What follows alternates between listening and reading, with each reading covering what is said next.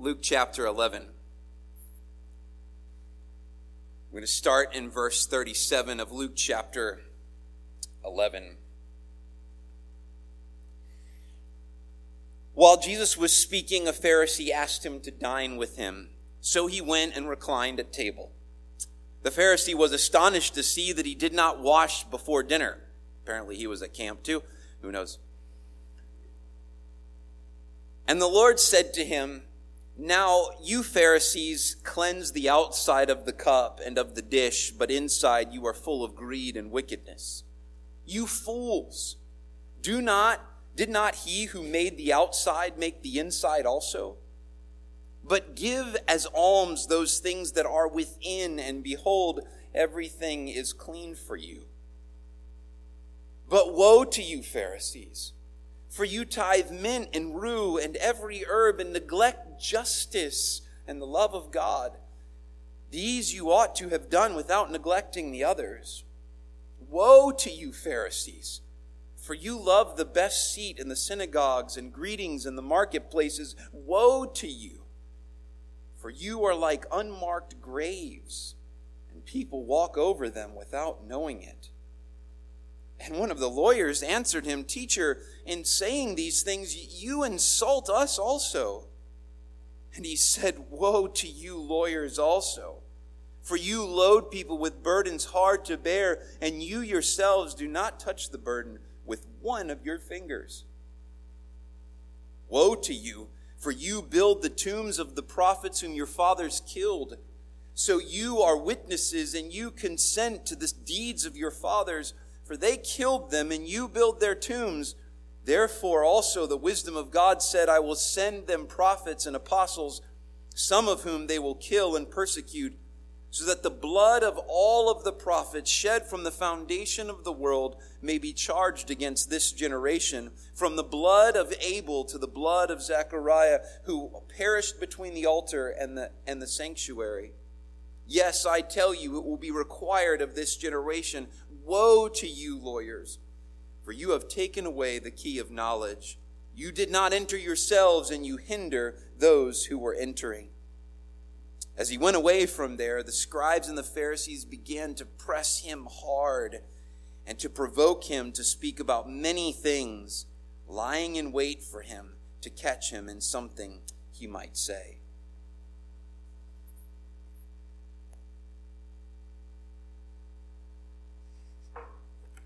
Take that, please. Yeah. All right. Let's pray together. Father, we do thank you for the, the blessing um, uh, that these students have experienced in the last week of having camp. We thank you for the blessing to the students, to the workers. Thank you for the blessing to the parents of these students and to this church. Uh, we're grateful for the, the times of teaching and worship together with other believers and the discussion in those small groups and the conversations and over meals and the laughter and the memories and the relationships that strengthen and establish, Lord, between students and with with the adults. And we're thankful for those times, Lord, and we pray for the continued work of your Spirit, Father, to to um, to, to work in the in the hearts of and lives of these young people, Father. Thank you for the good encouragement and reminder, Father, from, from Pastor Eric this morning. And, and, and, and God, our hope is not in um, it's not in in the, the, the, narratives of the day and what, what we feel like where things are headed. It's not it's not even in the, it's not in the generation. It's our hope is in you, Lord, and you are faithful, and you are constant, and so uh, we we thank you for that certainty. Father, thank you for the, the marriage of Josh and Natasha Glorvigan. Uh, thank you that they were wed yesterday, and we pray for their, their new life together, Lord, as they as they um, learn to, to live as a husband and wife in the midst of school and work and preparation for the mission field. And, and so we thank you for their marriage. We pray for your blessing upon it and, and that you would, you would help them as they take these next steps together now, not as individuals, but uh, as, as one flesh, and that they would, um, they would trust you for the days to come and all that's needed. Father, we pray that pray that for Paul and Emily as they um, as they continue to make plans for their future and with, with their daughter Eliana, Lord. We pray for them as they um, look to, to, to hopefully go to Budapest and, and are making preparations for that. We, we pray for them uh, that they would be patient and trust you for these, these days as they uh, this time of transition, Father. Provide a support team around them, Father. Folks in this church and outside of this church that would that would love them and, and, and see the, the, the, vision that they have for this work and, and would support them in it, Lord. Um, we pray that you provide for us as a church with the, the, opportunity now for a new staff member, a business administrator. We, we, we pray that you would bring someone uh, and, and, and, evoke that interest, Lord, and desire to, that has the skills and also the desire to serve the church with the gifts that you've given them, Lord. We, we just we pray in your mercy that you provide that person soon. Now, Lord, as, as we've read this passage together, we, we, we confess this is your word, word. You have revealed yourself to us in it, and we want to see you. Uh, but, Lord, we do confess our hearts are so often blind to our own sin, to our own weakness, and, and, and so much so that we can't even see how directly your word is actually speaking to us.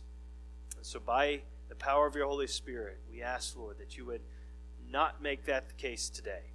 That you would help us to see our sins, not others, not the Pharisees, not the lawyers, not other people in other churches and other places. Help us to see our sins today. And then help us to see clearly that the only remedy that is found for them is Jesus Christ. So exalt the Savior in our eyes, Lord, today, together as a church. And give us ears to hear, to believe your wonderful truth. We ask it all in Jesus' name. Amen. One of the one of the neat headlines that I love seeing in the news right now, uh, with in the midst of all the other darker stuff, is there there is renewed um, renewed excitement about space exploration, and I love it. Uh, I've always been fascinated, and now it's in the kind of private sectors and governments and around the world internationally, and our military is involved in this, and so lots of folks working to make uh, space travel uh, safer, uh, less cost prohibitive, uh, to, to go further and deeper into space, and and so it's mind-boggling though, and you start you know reading these articles and watching these specials on this, and it's amazing the kind of engineering that's going on to kind of push those limits of, of where we can go. And so, but it's also fascinating if, if you've, you've watched those documentaries on those earlier days of, of space exploration and some of those early missions. It's fascinating in that even in that pre-digital age. I mean, think of all the technology we have now in the, in, the, in this digital age, and it's changing so fast. But in that pre-digital age, they were they were working to do the seemingly impossible. And and so one of the main challenges that was engineers faced then and still face today is simply overcoming natural forces. It, it's, it's breaking free from Earth's gravitational pull. It's, it's breaking out of Earth's orbit and then coming back, breaking out of lunar orbit, and then breaking back in to Earth's atmosphere that's designed by God to keep stuff out. And we're trying to come through it. And so you just think in, in those early missions, just to get the, those, those those little that little three man crew in that tiny little space capsule. If you've ever seen those, and uh, it, it, just to get that into space, NASA had to had to uh, had to use unbelievable power to, to break free from that gravitational pull of Earth. So, with that in mind, that image in mind, I just say this that one of the main things that we have to do as Christians, one of one of the great challenges of our lives as a church and as believers is to break free from natural forces. And more specifically, to break free from the gravitational pull of self. Self. Our bent, our natural bent is to try and justify ourselves before people and before God by what we do. This is our bent. This goes all the way back to the garden, goes back to Adam the gravitational pull of self and self righteousness, it's so incredibly strong and constant. I feel this in my own life, and I know you do too. I feel this for us as a church. This is, as a pastor, this is a constant concern and, and shared by our, our, our pastoral team, our elders, helping people to overcome these forces and break into the heavens, as it were. So, this is Jesus' concern throughout his ministry as well. This is his concern with his disciples and with the crowds that he's ministering to. This is his desire for us now, today, as he's speaking to us now. That's what's behind this particular meal as we come to this next meal in the Gospel of Luke. This morning we come to a kind of an awkward meal. I think you could pick up on that with the first reading. And there's some very uncomfortable dinner conversation, if you could even call a conversation. Um, and so Jesus has been invited into the home of a Pharisee for a meal, and things get sideways really quickly. And so I, I realize for most of us, when we hear the word Pharisee, we kind of have pretty negative thoughts that come to mind. I mean, these, these, we know these are the bad guys. If this were a Western, they'd be the ones wearing the black hats, you know, and the scruffy beard and all that stuff. And, but, but we need to understand these were highly respected men in Jesus' day. They, they, the Pharisees were these, these were lay religious leaders who, who served in the synagogues and who were calling Jewish people back to the Bible, as it were to, to not cave in to the cultural corruption around them from the occupying Romans.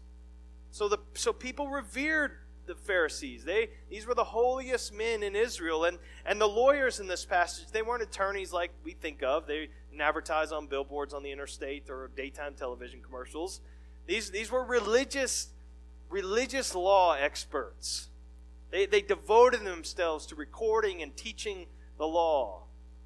And so with these two these two groups, they're distinct, and he's addressing them both, but they're also they're connected. They they're they're associated with one another. Both are what we might call they, they were both part of what we might call the conservative party within Judaism in Jesus' day. They were conservatives in a culture that was being overrun by paganism. I think we can identify with that. They cared about keeping and guarding the faith in the midst of a, of a crumbling culture. So, so say these aren't the bad guys. That's not how we would have viewed them if we were living at that time. We'd say these were the good guys. But in their well intentioned desire to be distinct, to protect, to preserve, they, they could not break free, free from that gravitational pull of self and self righteousness. And this, and this bred in them this kind of religious externalism and hypocrisy, which is what we know mostly about in them. And the Jewish people as a whole followed. And so, this Pharisee, keep that context in mind of the Pharisees. This Pharisee invites other religious leaders in town and invites Jesus and probably his disciples as well to come for a meal. It's not just a casual hangout, this is a formal occasion, a formal meal where they're reclining at table. And right away, though, the scene becomes very tense and very awkward. Like Eric walking up here with a Bane mask on. Um, and so the Pharisee notices that when Jesus comes in, he doesn't bother washing his hands. This is what starts the conflict. I confess, as a child, I had many conflicts that were started with my mom over not washing my hands before meals, coming in from outside. But this isn't about hygiene. This isn't has nothing to do with germs. This is this is a ritual washing. And so this has to do with with their fear of religious defilement. For example, on their way home from synagogue, from worship, what if they accidentally touched a Gentile? Or, or what if they touched something that had been touched by some pagan sinner? This was the concern that was behind this. And so it was a standard practice of the Pharisees to go through these ritual washings, this process of hand washing to show that they were ceremonially clean. And when Jesus doesn't do it, the host, the Pharisee, he's scandalized. He just can't believe what he's seeing. He doesn't wash. Now, does he say something to Jesus? We're not told. Does he does he communicate his disgust non-verbally? you got to be kidding me. I mean, we could imagine how that might look. Or does Jesus just know his thoughts? We we don't know for sure. We're not told, but one way or another, Jesus knows and he responds. And he and he responds emphatically and he speaks very directly to the Pharisee. And if we had been there, it would have been weird and uncomfortable. we'd have had our heads down, we'd be pushing the food around on our plate with our fork and just trying not to make eye contact with anyone. I mean, it would have been awkward. It's awkward, but it's important for us, and that's what I hope to see this morning. So, because because it's this, we are tempted by the same temptations that the Pharisees and the lawyers were tempted by. We're going to see that. We live with the same gravitational pull that they failed to resist.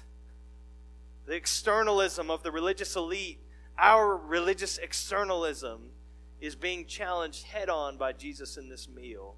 He's, and he's trying to help us break through that gravitational pull of self. It's so, so incredibly strong. So this is awkward, it's direct, but it is gracious, brothers and sisters.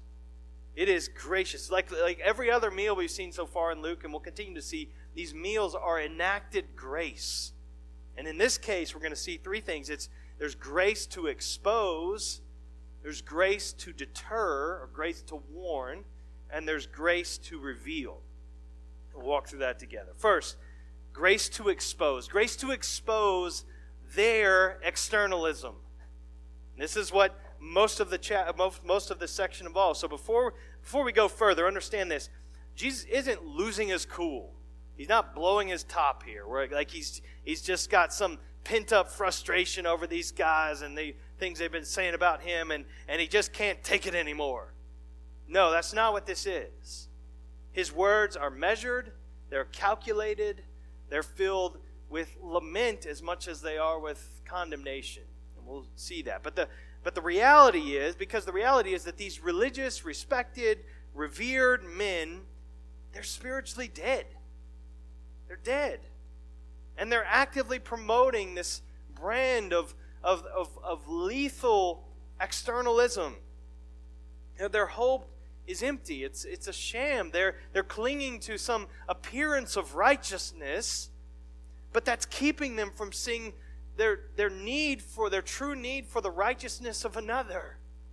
That's the problem. And so it's, it's Christ's grace to expose this deadly problem. I mean, we've been watching with just horror the images of this collapsed condominium complex in Florida this week. I mean, it's just, it's just awful to consider the scope of this and, and, and, and the tragedy of it all. And, and I'm not trying to use this, utilize this illustration, but I, I, I think about that, and, and it's not yet determined, and it will be a while before we, what to, before we know what the cause was exactly. But just imagine, I know there, there are reports of engineering reports and pointing to function, but imagine if there was an engineer that, that, that knew there were major structural problems and that a catastrophic failure was imminent could happen any moment. They knew that, and yeah, they didn't say anything because they didn't want to ruin families' summer vacation plans. Or they didn't want to bother uh, or get the condo association upset with them or or uh, you know have, have, cost them money to make those repairs. I mean, we'd say that's crazy. No, that wouldn't happen. But no, the loving thing would be to expose the problem, to show them the reality that this is crumbling, it's, it's, it can't sustain this. And so that's what Jesus is doing. He's graciously, lovingly exposing their hypocrisy for what it is. He's dismantling this facade of religious and moral externalism to expose the real corruption in their hearts. Why? So that they'll see their need for a solution that's outside of themselves. They don't have it in themselves. And so Jesus' strong words here to the Pharisees and lawyers, they contain this large measure of spiritual hope for them. It's not that Jesus loved the tax collectors and sinners and he hated the Pharisees. That's not, that's not it. He loved Pharisees too. He, he, yet they're, in, in spite of their opposition and vicious attacks on him that are growing day by day, and we'll see that at the end of this chapter, uh, we know from Acts that many of these men would convert to Christ. So, in exposing them, there's a measure of hope that if he can show them the, the true depth of their sin for what it really is, then they might yet be drawn by the Holy Spirit to a saving relationship with him, to see their need for him. And so, Jesus, in love, not hate, tells them what they need to hear, not what they want to hear.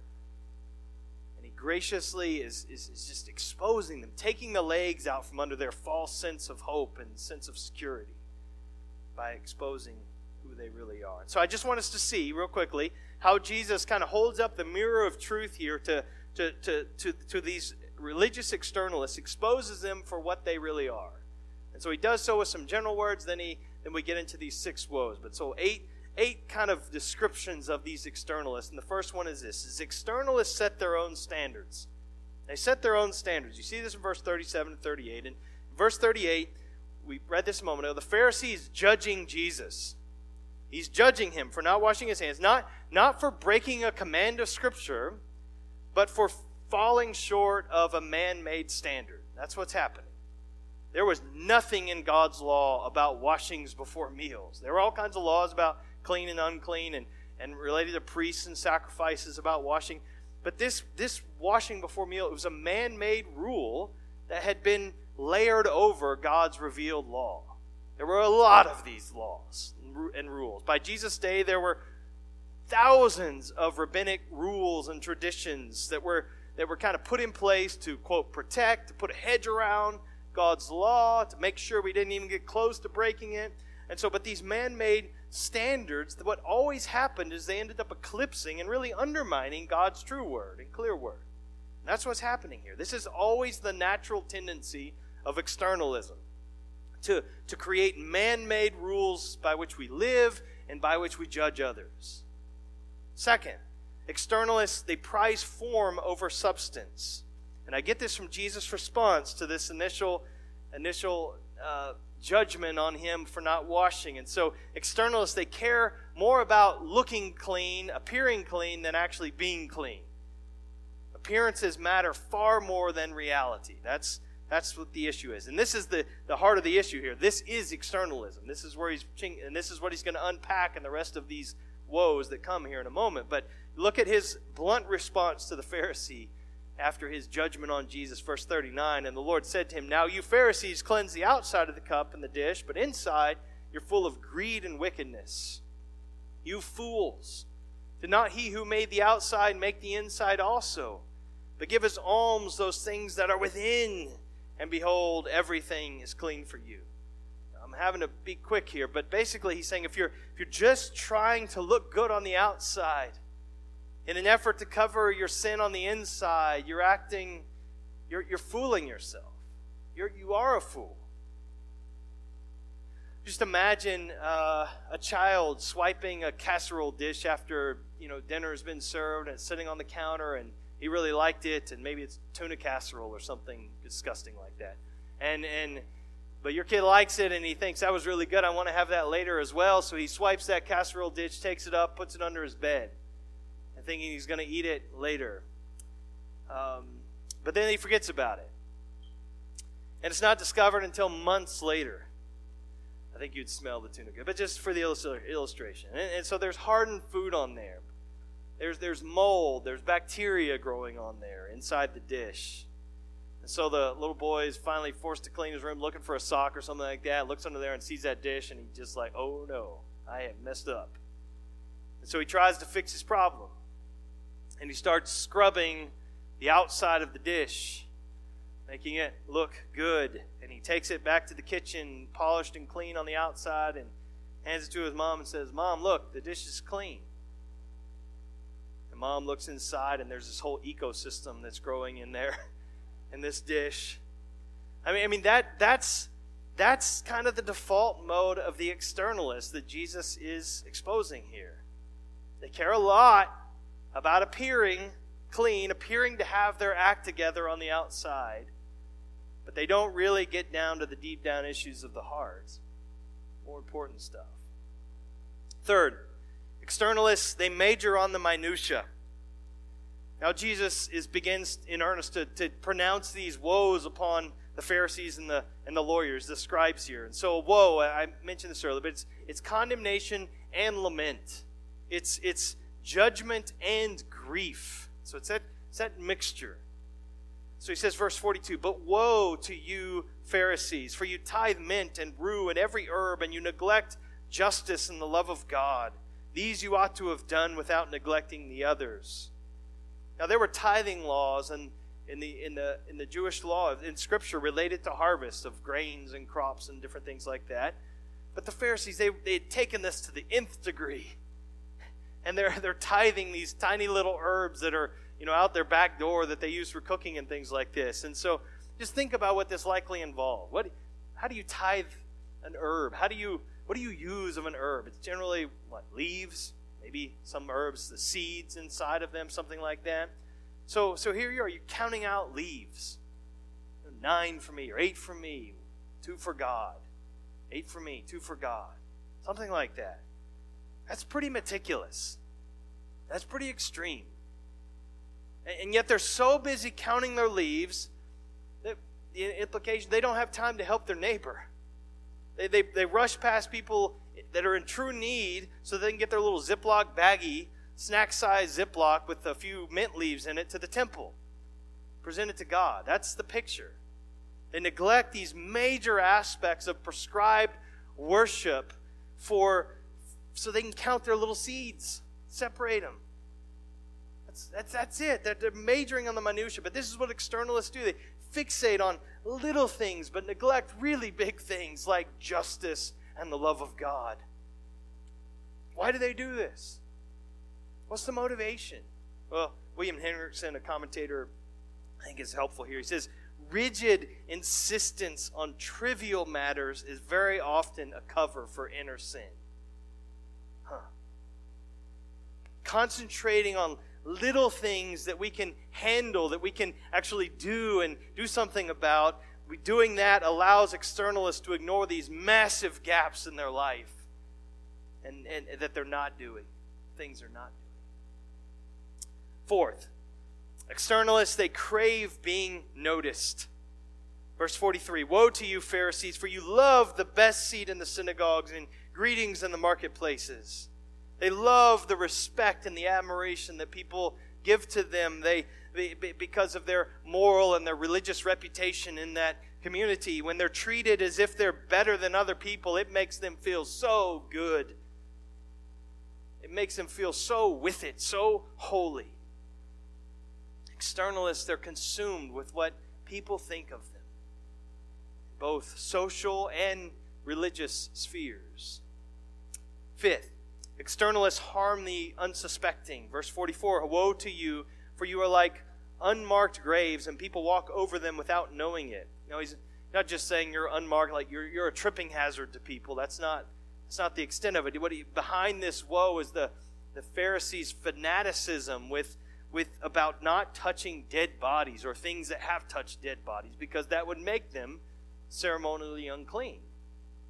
And so before Passover, when all the pilgrims are coming to celebrate, they would, they would meticulously go around and mark all of, uh, whitewash all of the, the graves around, so lest some pilgrim is coming to, to worship for Passover and has made this trek and spent all of this money to get there, lest they accidentally step on a grave and then now they're defiled and they're unclean and they can't worship. So they would mark all of these tombs. And so what he's saying here is externalists, these Pharisees, are like unmarked graves. People don't realize it. They don't realize you're there, but when you come when they come in contact with you, they're they're influenced by you and they end up being far worse off. They're they're made unclean by being near you. Externalists seem harmless and unsuspecting, but they're infecting others with their spiritual disease of self righteousness and hypocrisy. Six, three more. Externalists weigh weary people down with even greater burdens. I, I do chuckle a little time every time I read verse 45. These woes to the Pharisees, and one of the lawyers answered him, sounds like a lawyer. No. Teacher, in saying these things to them, to the Pharisees, you insult us also. We feel implicated too. Jesus says, Well, now that you mention it, um, then he turns to them and pronounces woes on them. And again, there, there's these three woes to the Pharisees, three woes to the lawyers, but really, they apply, all six apply to both groups. Both were externalists in that, that broader category. And the lawyers knew that. They, they understood they were, they were being addressed with the first three. And the Pharisees know it with the last three. So, verse 46 And he said, Woe to you, lawyers, also For you load people with burdens hard to bear, and you yourselves do not touch the burdens with one of your fingers. The, the, the externalist approach to, quote, helping people is just to develop more demanding rules to lay on them, to load them up with new and expanded burdens to bear, make it more cumbersome, make the faith more complicated. But the truth is, they're not even keeping. They, they make enormous demands on others, but they're not willing to help people who are who are hurting, weary under those burdens. Seven, externalists erect monuments to their own guilt. They erect monuments to their own guilt. Verse 47 But woe to you, for you build the tombs of the prophets whom your fathers killed.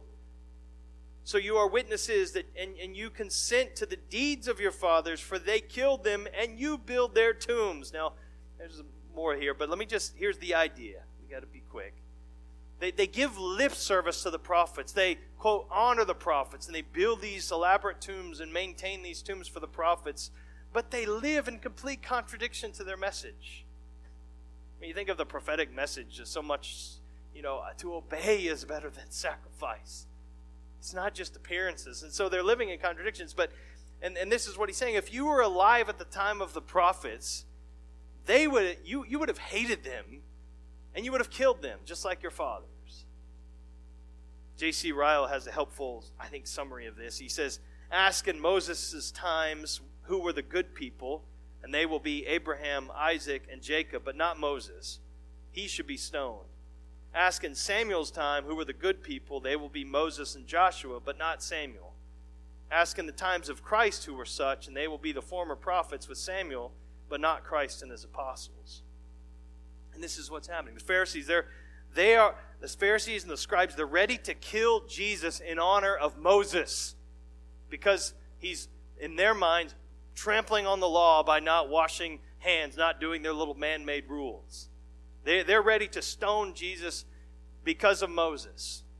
And, and what Jesus is saying, if you lived in the day of Moses, you'd been ready to kill Moses in honor of Abraham.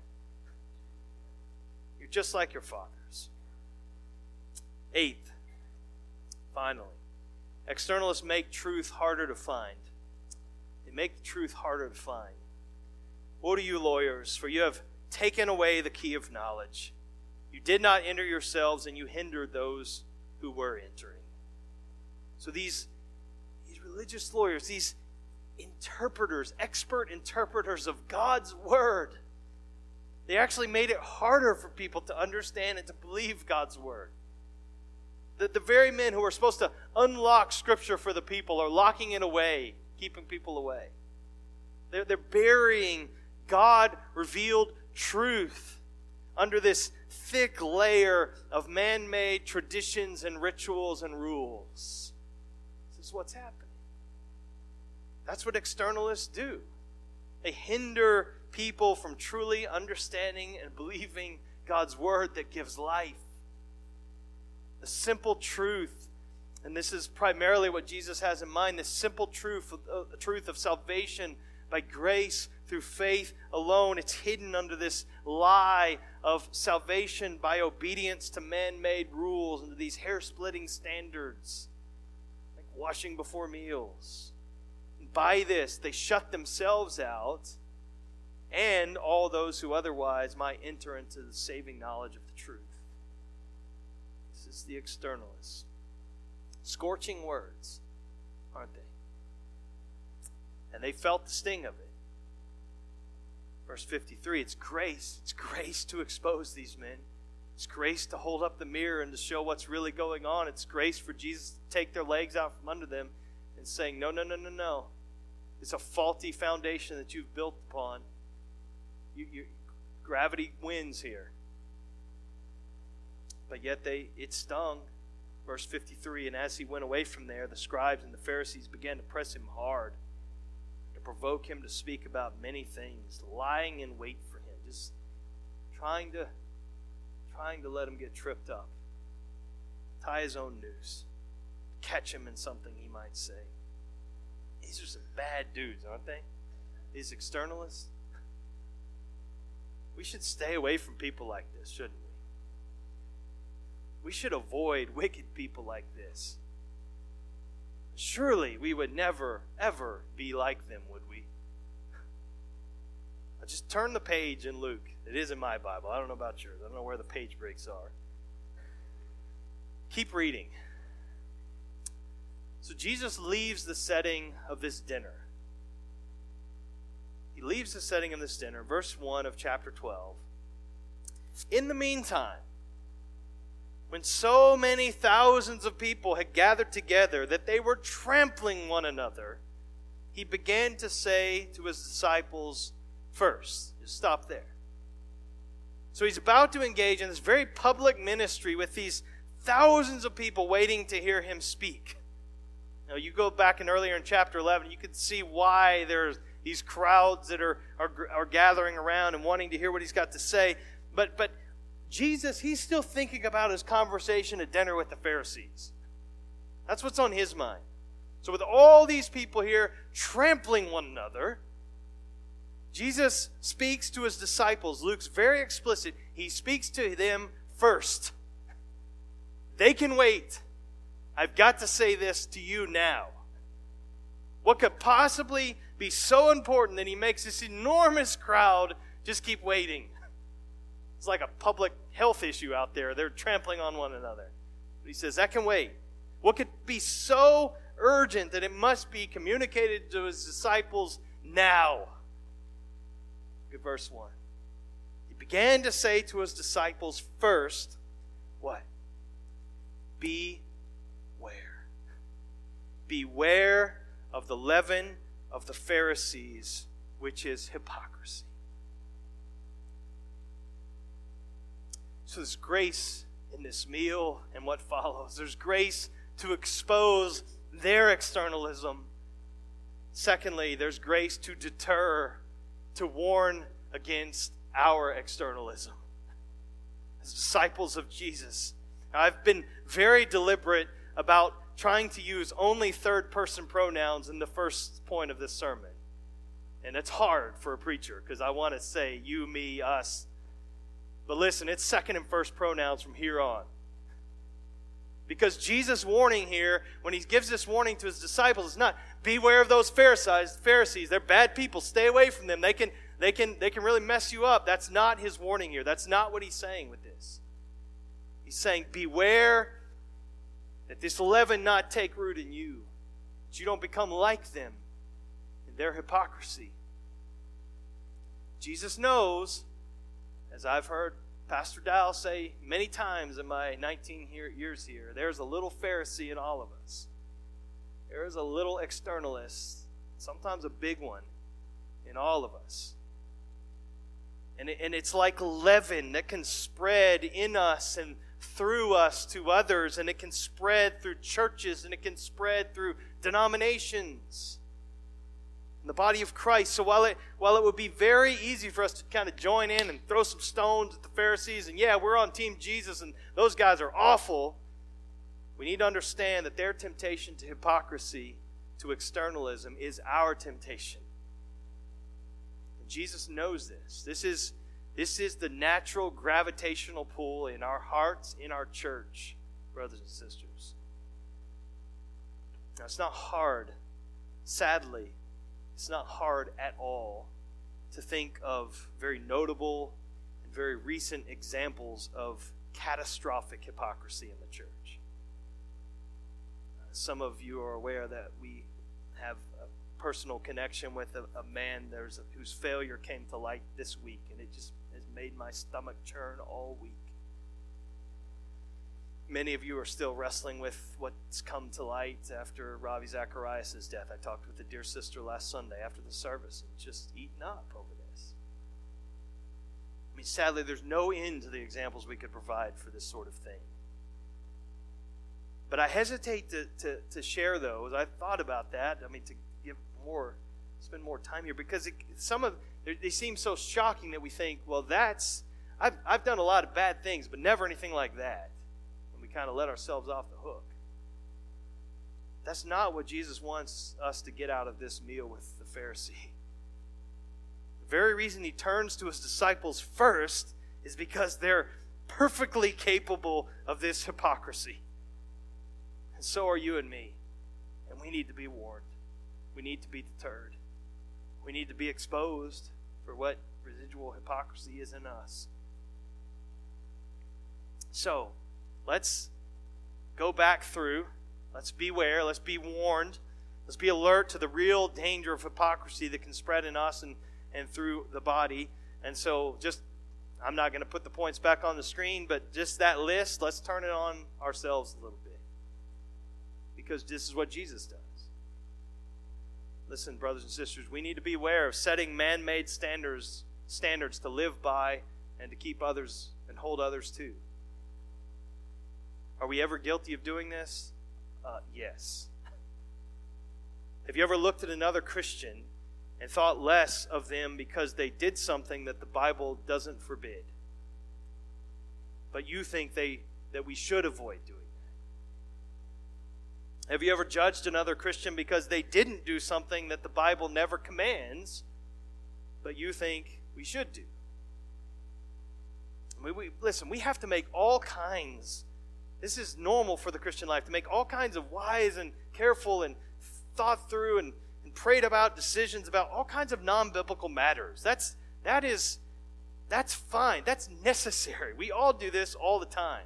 We have to make decisions as a family and as individuals about things like music and TV standards, how much TV is, is acceptable to watch, and what shows, and all those kinds of things, and how big of a TV can we have, and all I mean all those things. We have to think through those things. How new does our TV have to be? I mean, swimwear and diet and family devotions and schooling and, and standards of living and just on and on and on and on. We have to think through those matters and, and make wise decisions for us and, and, and come to come to some decisions. Of course we do. If you're not, if you're just kind of floating around, that'd be total chaos and disorder in a in a home and a life. But thinking th- thinking these matters through and making decisions and living according to them, it doesn't make you an externalist. But what's your attitude about those decisions that you make? About those personal convictions that you, you're living by, which may change? When others make different choices about non biblical matters, how do you respond? What do you, what do you, how do you view them, even? Now, I'm sure I'm the only one in here who does this sort of thing. So just act like you can relate to me. But I find the tendency in my own heart to sometimes try and make up for areas of my own weakness by attacking areas where I think I'm strong and other people are weak. Do that? Wretched man that I am. Beware of holding up your standards, brothers and sisters, as if they're God's. This is, this is our tendency. Second, beware of prizing form over substance. Beware of trying, trying to carefully curate this appearance of having your act together when that appearance is very much contrary to reality. I don't mean because you're some exception and we're all we all our appearance is always in line with reality. No, this is this is just us. We can use you know, the, the whipping boy right now with social media, but there's some substance to that that we can use it to, it's kind of an outside of the dish cleaning tool. We can, we can polish away on the outside and look good and inside. It's not. We can do this by trying to manage our kind of our friend group and put people around us who make us uh, look good and look more look the out makes the outside of the dish of our lives look cleaner. I got a whole list bunch of examples that I don't have time for you can think of this. Third, beware. Beware of majoring on, minu- on minutia. Oh, we can be so dogmatic about relatively insignificant little things. Course, we try to make them sound all important, and we make our case that these are very important issues. And yet, there are these glaring, gaping voids in our character, in our relationships, in our worship, in our lives. There are these idols of the heart that are we're bowing down to and worshiping.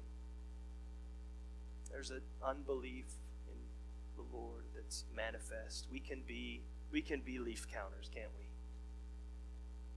We can have our heads down, making much of our little non biblical convictions while we are neglecting clear, weightier biblical matters. It's a distraction. It's a distraction.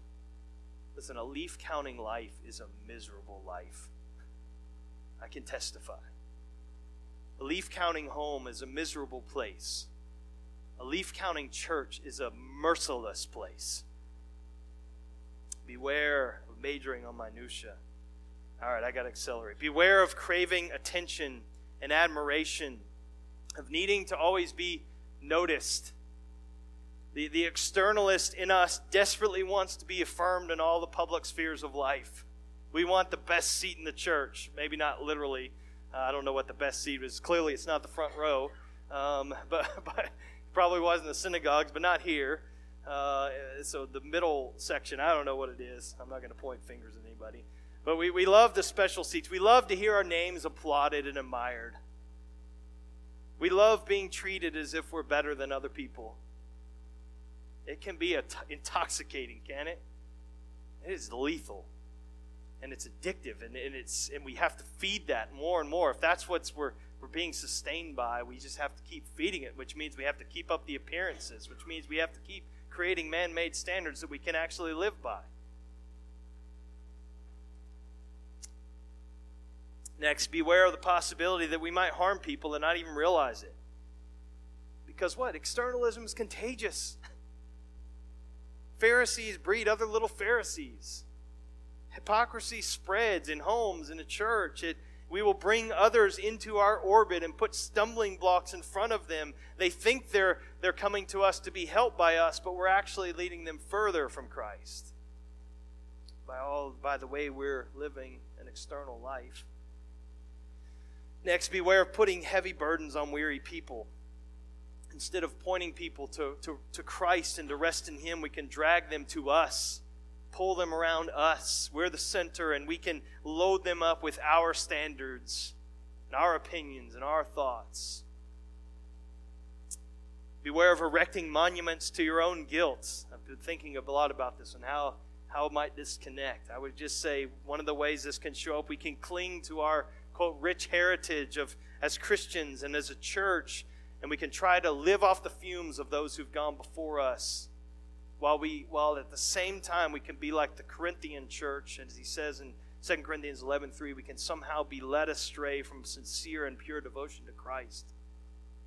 We can take pride in our legacy and our reputation as a and we can attach ourselves to people and to names To not have hearts that are resting in Christ.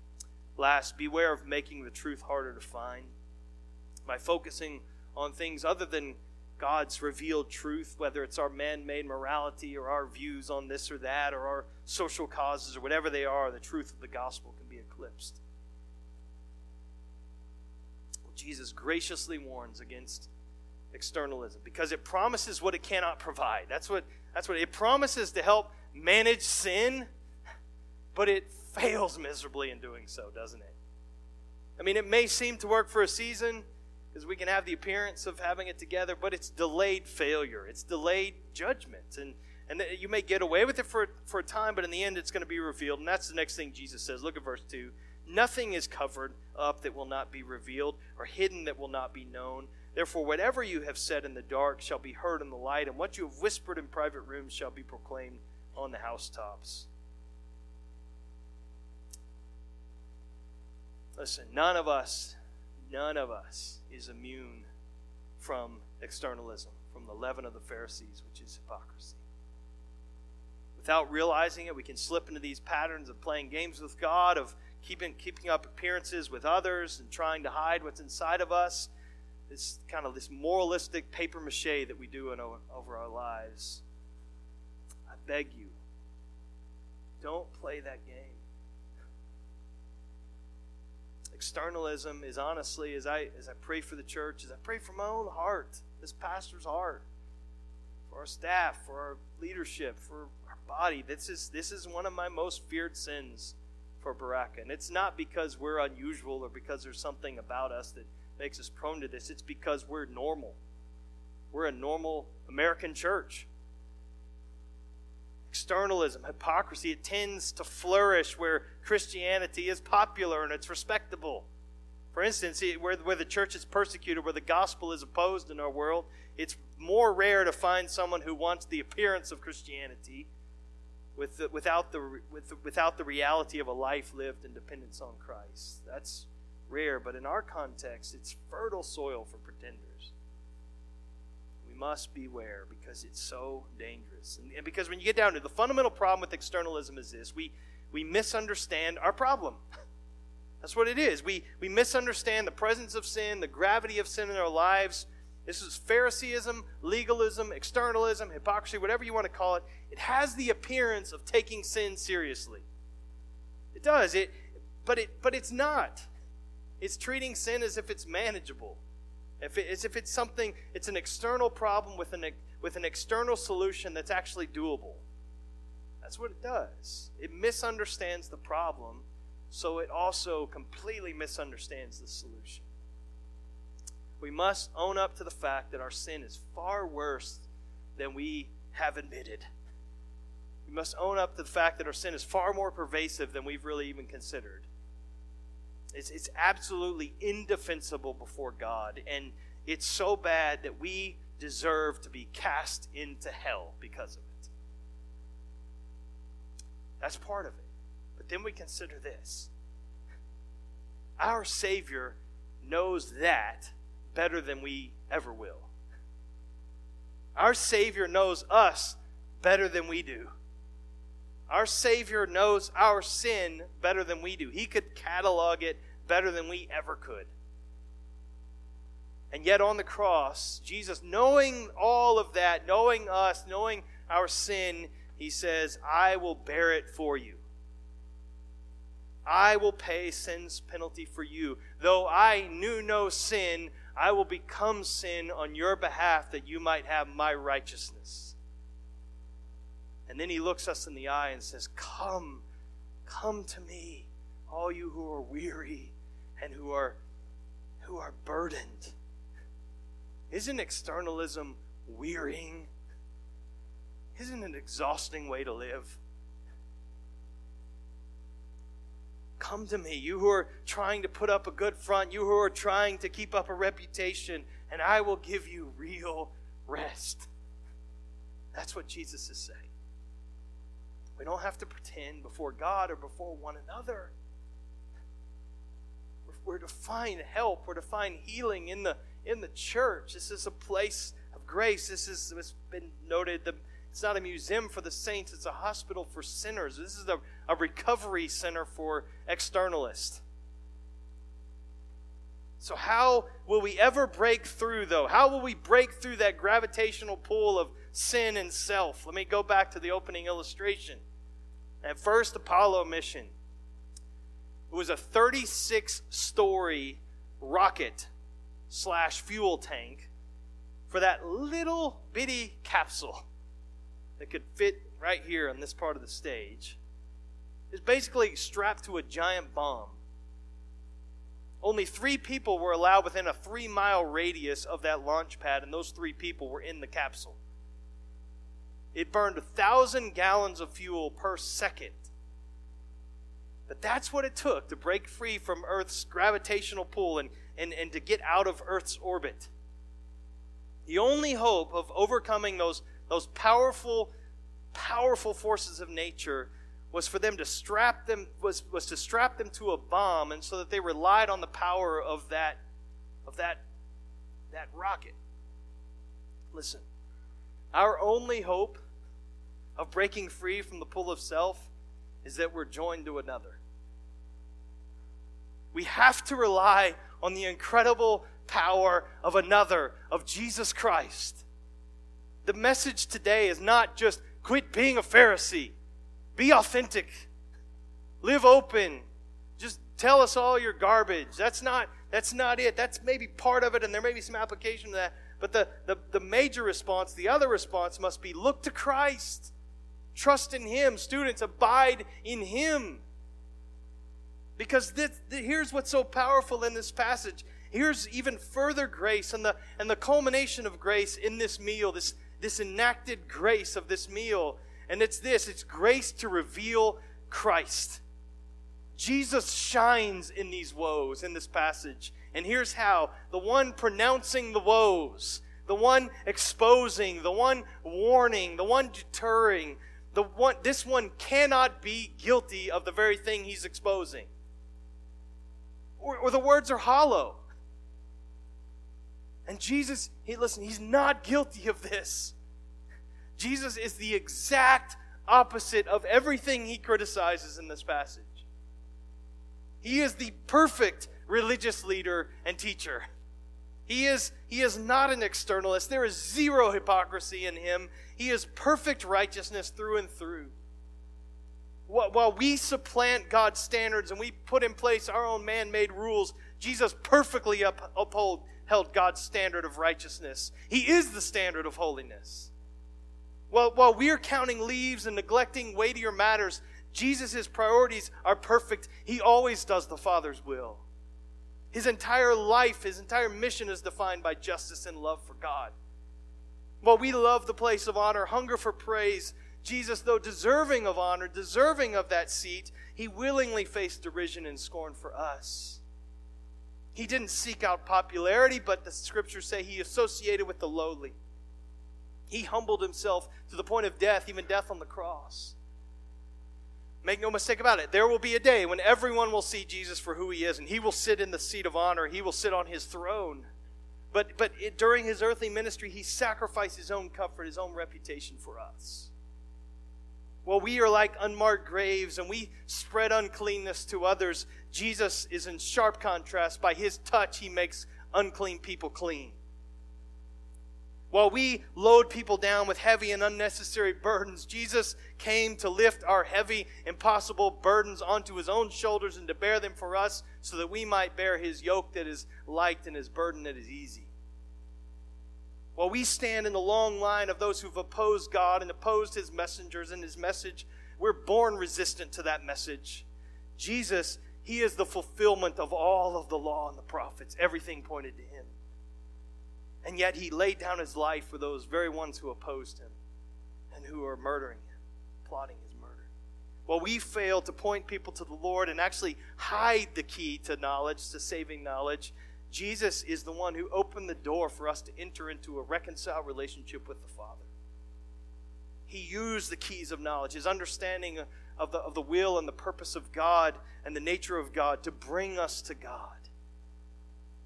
Listen, my, my hope and the way I've been praying this week and my hope for this morning, and I hope it's not a total failure, but is that we would move from, from simply condemning others for their externalism. And, and that, that, we, that wouldn't just take us to the next place, that we would also then move from just kind of crumbling under our own guilt for our externalism, but that we would ultimately be moved to celebrate Christ, who is full of grace and truth. And through and through, our hope is not in us, it's not in our power to break free from the pull of self. Our hope is in the fact that we have been joined to another, to Jesus Christ. And if you haven't been joined to Christ today, I implore you. Oh, you cannot do that. You cannot break through. You cannot clean your life up enough to, to, to, to satisfy God's righteous demands. You need the righteousness of another. You need the you need Jesus. And He died and suffered in your place. He rose again that you can have life, eternal life with Him. If you've not been joined to Christ, I beg you, be reconciled to Him today by faith. Talk with one of us. We can, we'd love to share more. But believer in Jesus Christ, joined to Christ, relying upon His power, we can find freedom over the power of, of sin and the power of self. So we're going to sing these words in just a moment. Yet not I, but through Christ in me. That's our hope. Let's pray. Father, these problems, these tendencies, we see in Jesus' words here strong words of woe, of, of judgment, of lament over the Pharisees and the scribes. They're not just problems for people who lived a long time ago. I hope that we see that. There are problems, there are sins, there are temptations. Lord, we, we, beg you to spare us from the temptation to justify ourselves, from the temptation to cover up our sin, from the temptation to deal with it in some diminished way, man made way. Help us to recognize that we are so bad that only you can save us, but that you, our Savior, are so great that there is no bad person beyond the reach of this gospel. We ask this in Jesus' name.